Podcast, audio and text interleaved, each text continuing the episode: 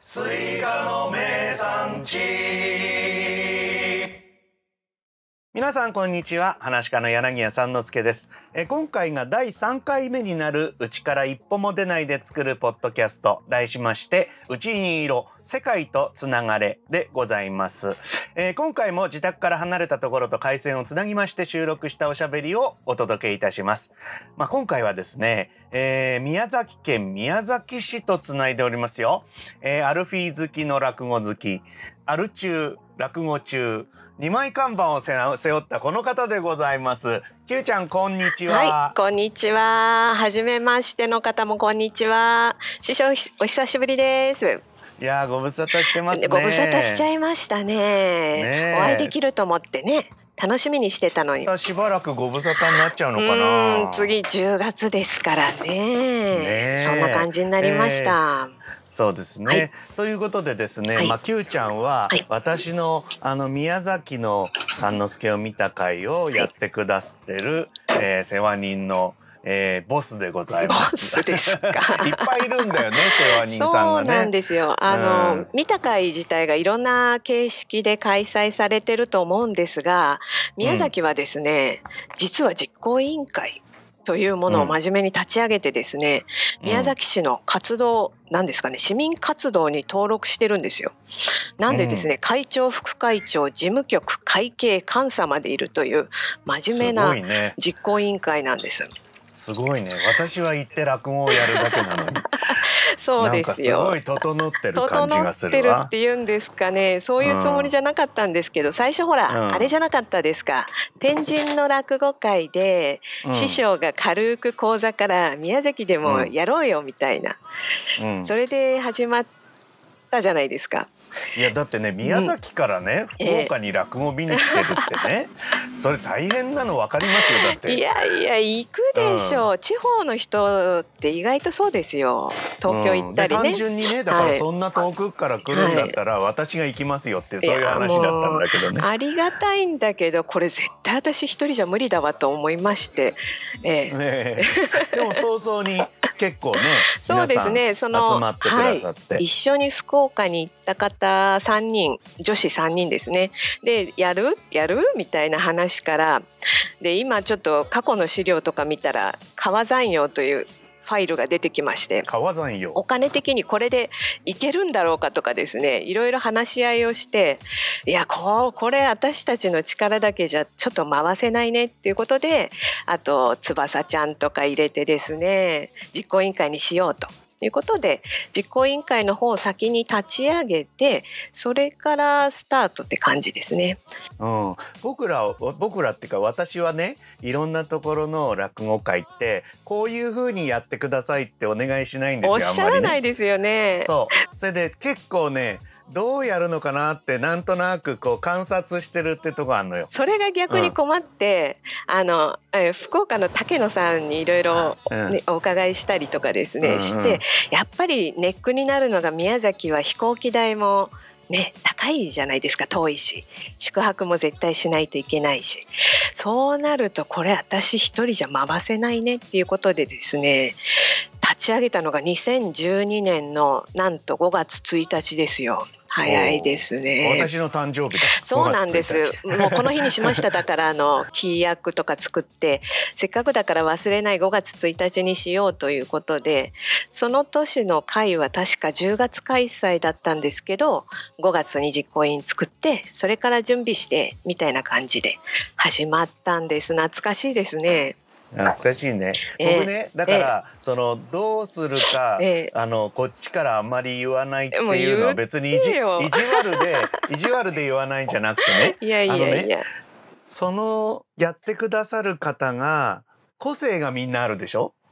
いいっぱいあると思うんですよ。それで、ええ。それになんていうかななんか落ち着くところってのがあるんですよ。こっちからこうって言っちゃうとみんなそれに向かって頑張っちゃうから。あなんかねどうなるんだろうなと思って始めるの。そうするとね、ええ多分こうやってきちっきちって組織ができて ややるっていうのはねこれね宮崎のある意味個性なんですよあ。かなもうだって他のとこもっといい加減なとこいっぱいあるからね。だってさ Q ちゃんなんかさそのお金の心配がとか言ってる誰も心配しないあの見た会もあるからね。あるんですよいやい本当に。やいやいやそんなことないんでしょうけどそれはそのねなんていうのかな個性だから。あのーそれぞれお私は同じ体で行って落語をやるんだけど、ええその迎えてくれる方がねそれぞれいろんな考えでやってくださってるのが自然とねその三之助を見た回それぞれの個性になるんですよ。ありがたいですね、うんじゃあ私が作る個性じゃなくてその会をやってくださる方が会のねなんか匂いっていうのを作っていくんですよ。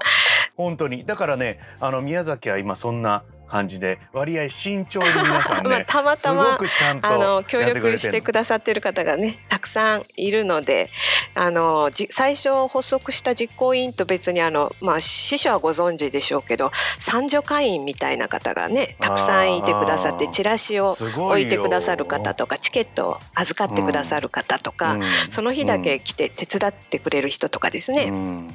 毎年いらっしゃるのでおかげで動いてる。そんな感じです。うんスタッフがね本当それぞれ持ち場でねやってくれてるそからね。の日しか会わないんですけどね半年ずっと会ってないんですけど、パッとなんかうん。働いてくれる感じですよね、うん。ありがたいです、まあ、それがこう一つなんていうのかな。もう年中行事みたいそうでにすね。楽しみでも、ね。うんあるんでしょうね、なりましたそんな感じです。ね。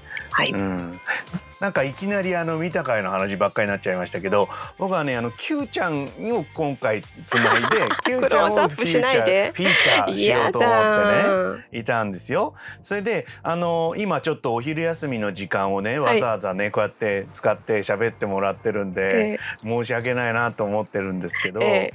あの Q ちゃんはいろんな仕事してるじゃないですか。いろんなってことないです。普通に今会社員と、あと副業で着物の先生はそのまま続けてる感じです。うん、着物の先生としての、はい。あの着付けのね、はい。先生としての Q ちゃんの方がみんなほらあ知ってるっていうか、はい。うん詳しいですね。ー長いですし。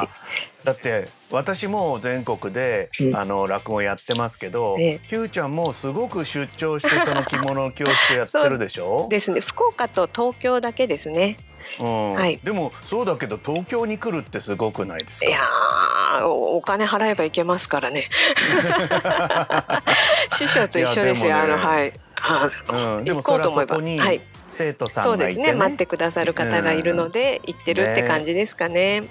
うん。それが最近行けなくなったからちょっと寂しいですね。そうだよね。そういうお教室ってあのまあもちろん着物だけじゃなくて、例えばピアノの先生とかね。うん。そういう方も今はうん。なかなかその一対一のお稽古はできないんじゃないですか？本当に大変ですよね、うん、それこそあれですよ。あの着付け教室の流れで、福岡の教室なんかは着るだけじゃつまんないじゃないですか、うん。で着物着た後に落語を見に行かないみたいな感じで天神に行ったのが始まりだったんですよね。あー私のやっぱり地方の会ってはい。そういうの多いんだよね。へー。やっぱり着物とはい。落語っていうのをうまくこう重ねて、はい。なんていうのかな遊びに来てくれるっていう方が多い気するね。あ本当ですか。やっぱり楽しいですよね、なんかこうコスプレじゃないですけどただ落語聞くより着物で聞いたら楽しいかなみたいな。せっかく来たんだからその来ていく場所が欲しいってこと場ですよね。所まで企画してたんですよ。一緒に着物でお出かけしましょうっていう企画を毎回やってまして、はい、そんな流れで落語に行っちゃったのが運の尽きですね。今はねだから本当それ実際にお出かけしたりできないっていうのが、ねえ。また考えないといけないですね。何か楽しいことね、うん。やりましょう。着物のお稽古もなかなかなんていうか濃厚接触だもんね。そうですね。手取り足取り教えるわけだからさ手取り足取りしちゃいますね。そうですね。ね、はい遠くから見ててさ指さしてあこうだこうだっていうわけいかないじゃない。で一応あのウェブでされてる方なんかもいるんですけど、ううんんやっぱり触って面と向かってが分かりやすいですものね。うんいや風合いっていうか、手手触りで着るっていうのはあるじゃないですか。そうですねそう理屈で着るっていうんじゃなくてね。うんうん、だかなからなか大変ですね。それもね。ねでもこれでまあね縁が切れるわけじゃないのであちこちと連絡を取りながら次会えたらいいねなんて言ってお話はしてるとこです。はい、そういう意味では私も今出かけられなくて、キューちゃんも東京へ来られなくて。そうですね。お互い辛いですなはい、でも今はねこんな便便利なツールがあるおかげでありがたいですね。うん、今あのえー宮崎の様子っていうのは僕宮崎のことまあそら落語会近くなってたからいろいろ見たりとかしてたんだけどありがとうございます。意外と優秀な県じゃないですかこの。おかげさまでですね。そうなんですよ。今日この収録をしてる時点でですね新規感染者数が1ヶ月以上いないということで、うんうんうんうんそう明日にはねちょっと少しは緩くなるんじゃないかなとは思ってる次第なんですがうんまだまだ気抜いちゃいけませんもんね。まあそれはねちょっそことなん長ですよ。くなるともみんそうな言ってるしね。うん。うん。今のところははい。なんか明るい話題だそうなとです思ってね。ね。新規感染者がいないっていうのはいいことですよね、これを続けていけたらなとみんなでうん。頑張らないとですね、ね、はい。亡くなった方もいらっしゃらないんだはい。よね。もうほとんど、ね。あと一人でしたかね、入院してる方も、あー。もう皆さん退院なさって。うん。そんな感じです。ね。いやだからね最初ねあそんなら俺もいけるかなと思ってたんだけどそんな簡単な話じゃないんだよね。がまたげないですよね。そうそう。俺が東京から行っちゃいけないんだっていうね。そうなんですよ。今うん。県境でまあもともと宮崎はほら陸の孤島的な感じもあるじゃないですか。だからまあ入ってこなかったんでしょうけどこれ以上孤立してどうすんだというぐらいやっぱり孤島になってますね。でもみんな車が多いからねそれもあるよね。電車でかねですみんな満員電車で移動とかっていうのはないから、はい、血のりが悪かったの、のが、う、うん。ん、帰ってよかったのかも。結構このことについては功を奏してるっていうか、そういい方に考えないといけませんね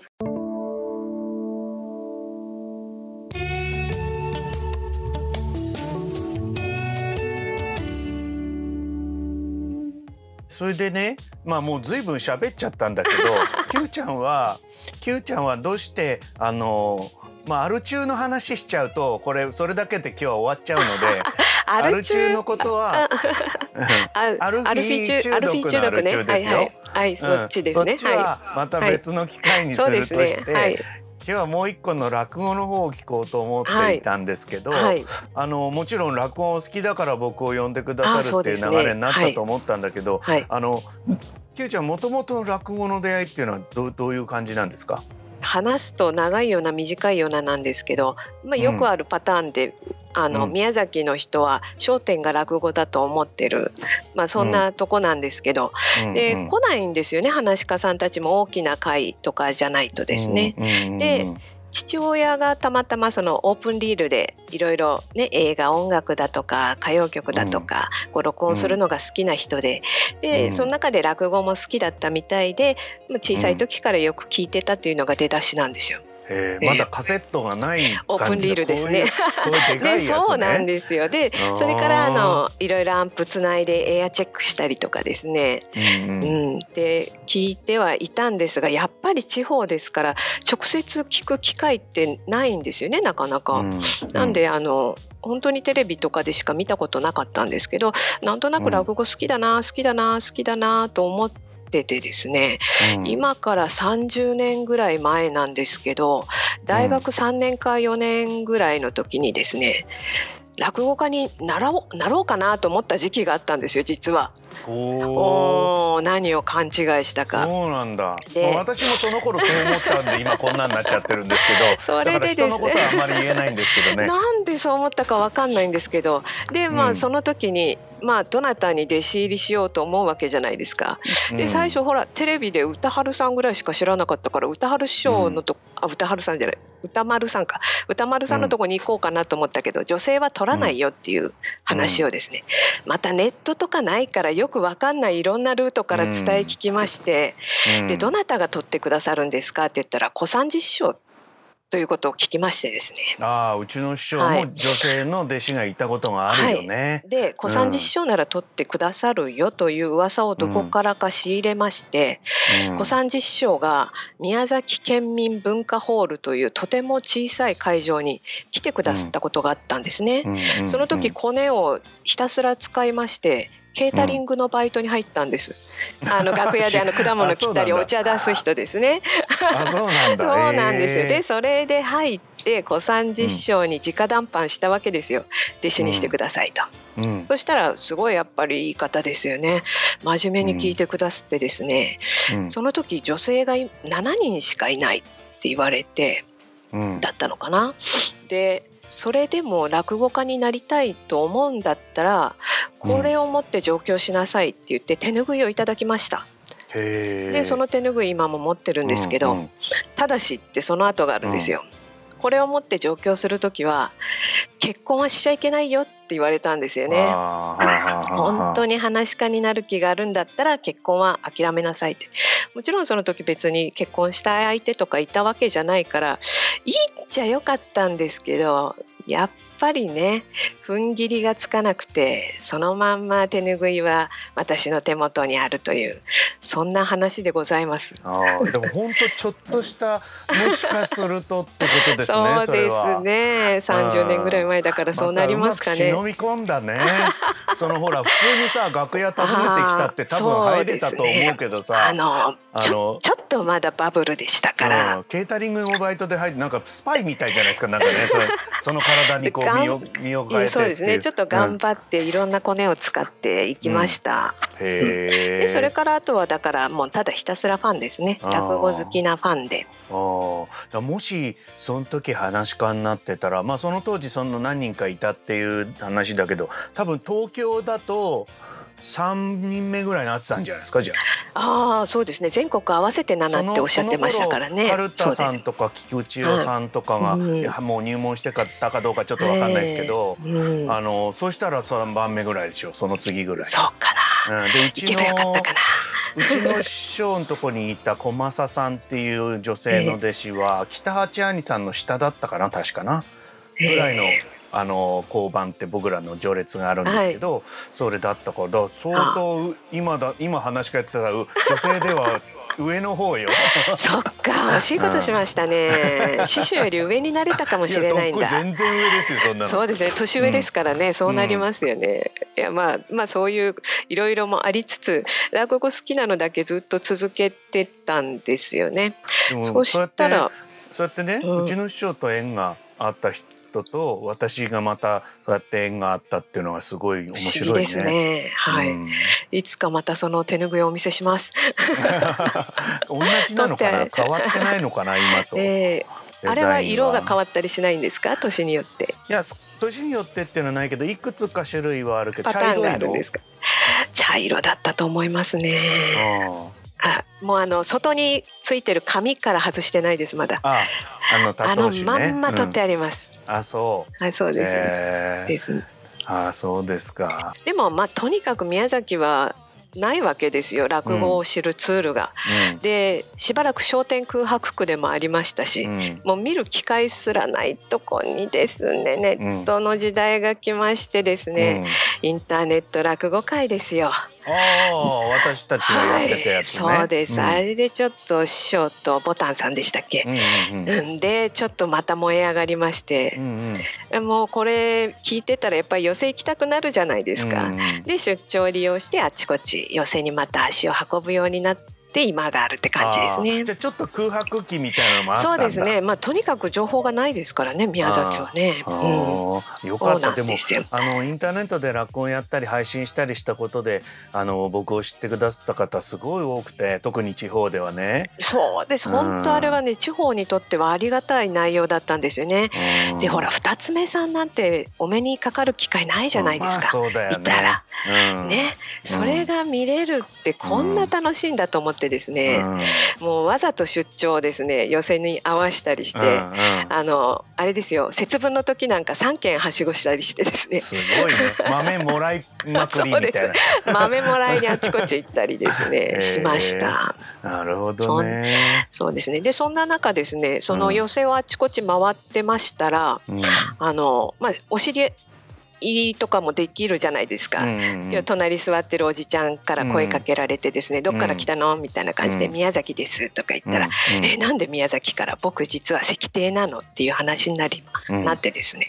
その方なんか東村山でうん。小道さんの講演会に入ってる人で富士見寄せっていう寄せをしてるんだよ。うん、で石庭になれるんだよ一般人でもっていう話をその時初めて聞いたのが、うん、ああ落語会自分で開くのも面白いかもなと思った最初です。へえ、あそういうことが事前にあったんだ。事前にあったんです。で、うん、その時一緒に出張で行ってた仲間に翼ちゃんも入ってたという。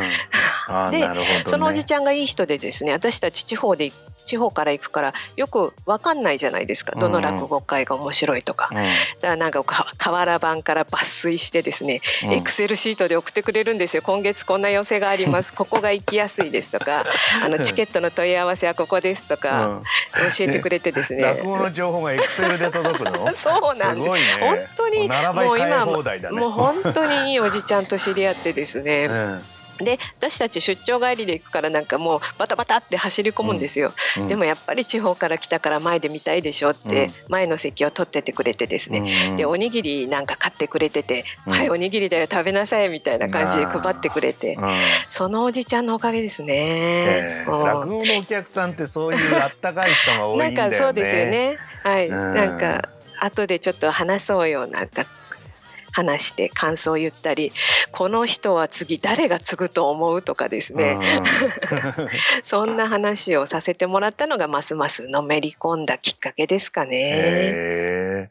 そのタイミングっていうかねで私が、あの福岡で会をやったりするタイミングとかそういうものがいろいろあって、はい、まああの宮崎の見た会がスタートしたっていうことになるのかな。そうですね。だって一般の人が石庭できるとはね思わないじゃないですか、思ってなかったんですよね、うん、で結局まあ自信がなかったから実行委員会になっちゃったんですけどね、うん、私はものすごい安請け合いしたでしょ。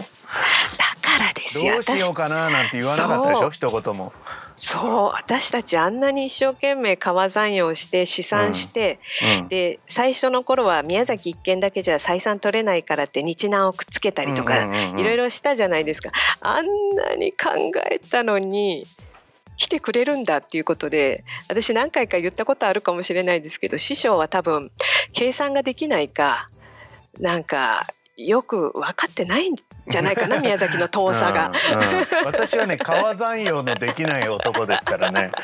えー、って言いながらでもまあありがたいなと思って。うんいや頼まれるとホイホイって言っちゃうんですよ。まずまず行ってから考えればいいかっていう感じでね。そのその出会いに逆にまたこっちも面白くなっちゃったのがいけなかったんですね。うん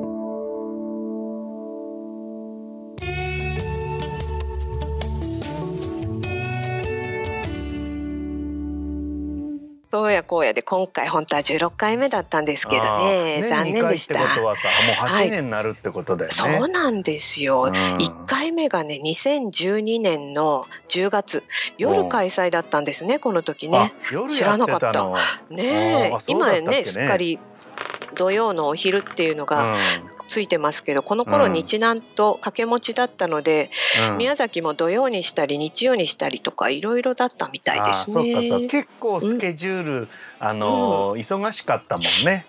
そうですね。それでほら最初の頃はさ、まあ皆さんとまだそんなに、あのいろいろお話をしてないからさ、探り探りって感じでしたよね。そうするとほらどうしても渾身を深めなきゃいけないじゃない？渾身を渾身ものは言いようですね。渾身が長いんだそうですよ。はい、渾身を深めてまいりましてですね。で近頃はますます渾身のためにやってる気がしてさ、だから昼間やって夜しっかり渾身しようっていう今そういうことなんじゃないの？今。そうですね。あとあれなんですよ。えっ、ー、と宮崎市にですね、えっ、ー、と、うん、オークっていうショットバーさんがあるんですけど、うんうん、そこの常連さんたちがですね落語好きの方が多くて、まあ、ご本人もマスターもえっ、ー、と落語好きなんですけど、そこがですね日曜日ランチやるんですよ。美味しいんですよ。そうするとですね落語会に来てくれなくなっちゃうんですねランチが美味しいから、ね、それで土曜にだいぶ固定してきましたっていう話です、うん、のお客さんだからね。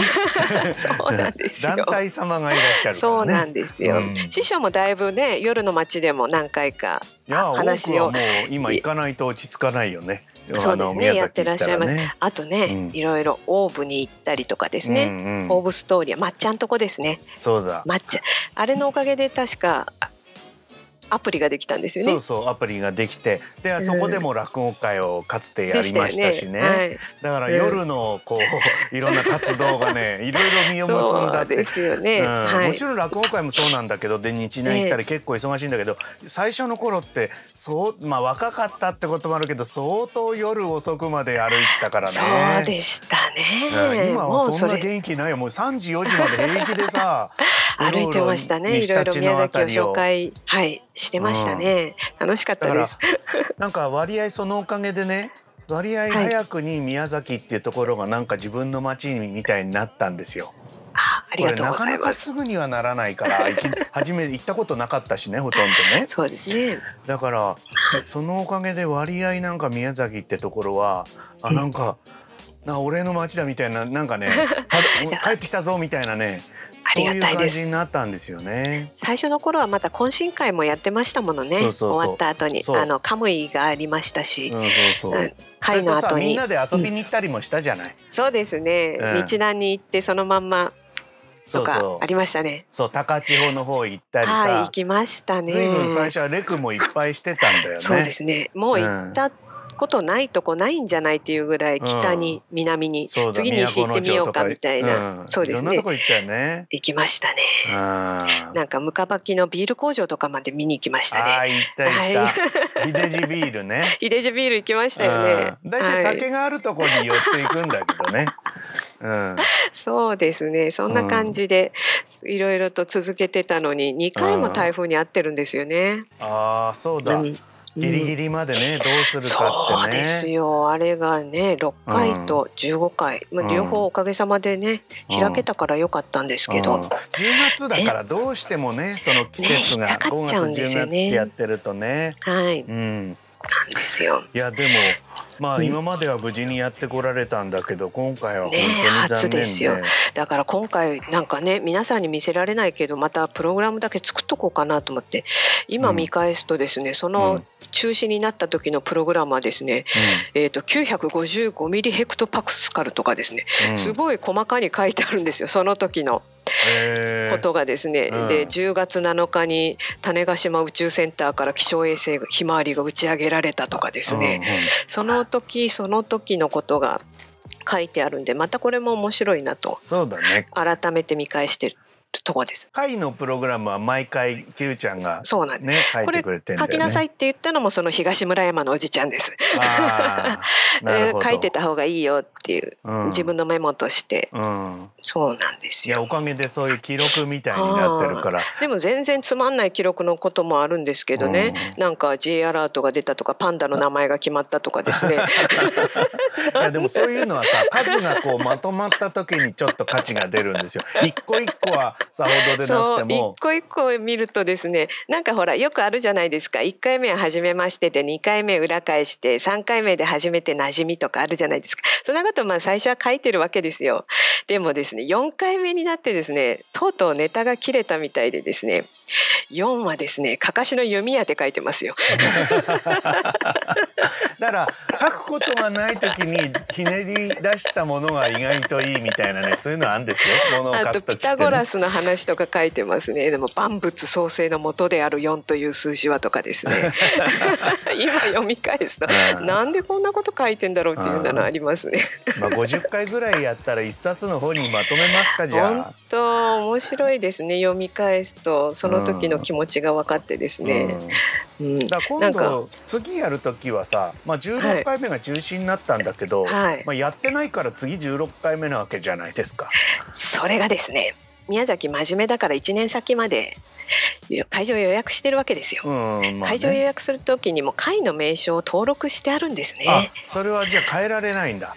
そうなんです。もう次はあじゃあ17回。欠番になります。永久欠番になりまあす。そう16は。そういう仕組みになっております。おさすが宮崎はきっちりしてるがゆえにあの回数そうが欠番になるっていう。よ。そうなんです。今回。はい、16は欠番ですね。はいそうか。はい、あの市のね、市の場所を借りてるので、うん。もう1年前から決めて出さないといけないんですよね料金とかまできっちり。だって来年の5月ももう会場とそうなんです決まってんだもんね、ってますよ、本当はね。5月29日です。2021年5月29日皆さんいらしてください。宮崎で待ってます。そうですね。今？その前にでも年先のこと。10月がありますね。10月17日ですね。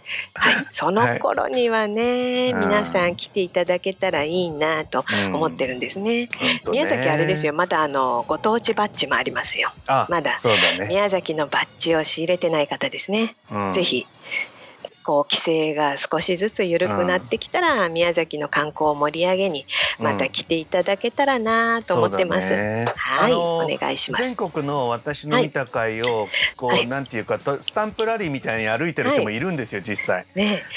うだからね宮崎なかなかね来たことないっていう人もいるからですね、ん。うんでも逆に九州勢は結構来てくださってますよね、うんあのチュリさんとかね、うん、そう九州内は結構あるのよ。でもまあ他のとこからぜひね遊びに来てもらいたいよね。そうですね。来ていただけたら嬉しいですね。落お語会はさ願いします。2時間弱ぐらいのもんだけど、はい。その後遊ぶところいっぱいあるからね。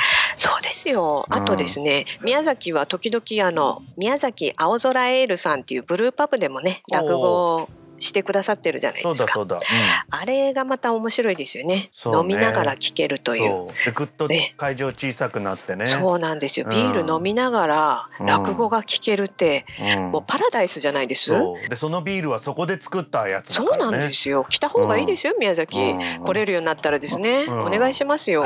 本当。ねえいや だから本当はだ今回はさだからお目にかかれなくて残念、残記念で念っつ。ったらあれだけどさ、はいそれでちょっとこのポッドキャストをやってみようかなって思ったんですよ。ええぜひまた10月にね。はい。取り留めのない話でしたけど。取り留めなくないですよ。うん、多分ほぼほぼこのまま流しますよ。そうなんですか。うん昔ほら三之助師匠の豆さを鍛えるポッドキャストもっとまともじゃなかったです。そんなことない全然まああれ結構編集してたの。そうもうだって歌まで覚えてますもん。ああ、あれはね 少年言っちゃいけないこといっぱい言うからさ青木くんが。だからすんごいハサミ入れないととても公開でいやいやだきなかったけど。からねポッドキャストって聞くとちょっとね敷居高かったです。昨日ドキドキして寝れませんでした私。そうですか？いや今回はね、うん、今回はとても気楽にやってるやつなんでね。そうですか？ええ。まあいつも気楽なんで。ですすけど。あうん。あとあれですね。全国の皆さんにこう宮崎弁ですね、うん。宮崎弁をふと感じていただけたら嬉しいなと思います。ああそうだよね。宮崎はねやっぱりちょっとねイントネーションが随分違うしさ、えーよく言われるんですよ。電話でちょっと出るだけで「あら宮崎ですね」とか言われるんでうん。それを聞いて懐かしがっていただけたらいいですね。うん、私も随分あの落語界のま枕でネタに使いましたね。宮崎あれですネタは。ねあとあんでもあれですよ。あの T ポイントカードあれは宮崎じゃなくて鹿児島ですよ。そうなんだよ。だだから翼ちゃんがどっちかっていうと 鹿児島弁だからね。そうそうそう。うん缶ビールっていう言う？まあそんなのをね感じてあ宮崎行きたいなと思っていただけたら幸いです。いやーそうね、はい。ぜひ。だ本当に僕はうん。ただ移動して落語会やってるだけなんだけど本当個性があるからさその土地土地で。うん。本当出会いですよねおかげさまで。いろんな出会いがあって。う。んまたね多分宮崎普通他のとこから来ていただくとその歓迎っぷりがねただものでないことが予想される。なんか。どうなんでしょうもうね。Q ちゃんなんかだもうほっとかないでしょだって。え？東京からお客さん来たらほっとかないでしょもう。ほっとかないってなんですか？そうそうやってハードハードル上げないでください。そういうこと言わないでください。椅子に縄で縛り付けて返さないでしょもあそんなことないですけどね。でもやっぱりあのいろんな土地土地の方来てくださるのありがたいですよね。うね。あともちろん宮崎のファンの方もですね固定客が多いので、うん。その方たちがどこかで聞いてくださってるといいな、ね。私は会いたかったです。うん。本当に。そうね。で今日そう来られなかったお客さんにも本当に申し訳ないし。問い合わせいただいたんですよね、うん。なんなんとかして開けないかとかですね、うん。あの会場の前の芝生の上でやったらどうかとかですね。いろんなお客さんいらっしゃったんですよ。どうにかして開けないってこのポッドキャストはあの、まあ落語はやんないけど、今このポッドキャストを持って宮崎の皆さんにはあの回と返させていただくっていうことで、本とりあえず当ですね。本当、そうさせてください、うんはい、私もまたお会いできるの楽しみにしておおります。また10月お世話になりますけど、こちらこそですよろしくお願いいたします。それまでまずは生きててください。あ生きてるよ。なんとかね。生きてるんです。はい、生きてればなんとかなるんです。うん。あ、そうなんですよ。あのこの前新聞読んでたらですね、あの宮崎大学の学長さんのインタビューみたいなのが載っててですねやっぱりこう大学の先生だからいろいろあるわけですよね。新入生入れてうん。も一回も大学に来れないとかうん。いろいろあるんだけど、うん。でもね生きてればなんとかなるからうん。って書いてあってまあいろこちゃんとこういうふうに書いてたわけじゃないんですけど、その方は医学部の先生でうんうんお医者さんなんですよね。やっぱりねお医者さん言うこと深いなと思って、毎日ね人の生き死にに出会ってる方って、うん。やっぱ大変な時なんだけど大変なことばっかり数えないでできること数えるんだなと思って、うん。とにかく生きてれば次がありますから、そうだよね。師匠待ってますよ。周りのさ、ね。つまんないことを気にしちゃうんだけど、あそうそう。今日生きてんだ俺って思ったらね。そう。なんとそうかな。るなんですよ。だからその記事読んでそっか私まだ生きてるから嬉しいんだって生きてればまた次落語聞く機会あるんだと思ってですね、なんかそんな歌あったよ、はい手のひらを太陽にみたいなね。すごい健全ですね。そうですね、うん。はい。そう思ってまずは生き抜きましょう、うん。みんな耐え耐えて耐えて、はいそういうふうにしていきましょう。そうですね。宮崎の方はこれ聞いて許してください。そ今してあの全国の方は はい、うん。ぜひまた宮崎にいらしてくださ、はい。い、またね宮崎のあのチリチリした太陽を浴びに行くのを楽しみにしてますすんで。ね。はい、またその時はよろしくお願いします。はい。こちらこそお待ちしております。ありがとうございました。とんでもございません。じゃあありがとうございました。はい、どうもありがとうございます。はい。失礼します。いかがでしたでしょうか？この番組は私のポッドキャスト Stay Home Stay Tune チャンネルからお送りしております。更新は不定期ですが、この先も様々な方につないでお話を伺ってまいります。アンカーからはボイスメッセージでご感想をお寄せいただくこともできますし、その他メールや SNS のメッセージなどでもお待ちしております。またお気に入りいただけましたら、サブスクライブ登録をしていただけると嬉しいです。それでは次回まで皆さん自宅で頑張りましょう。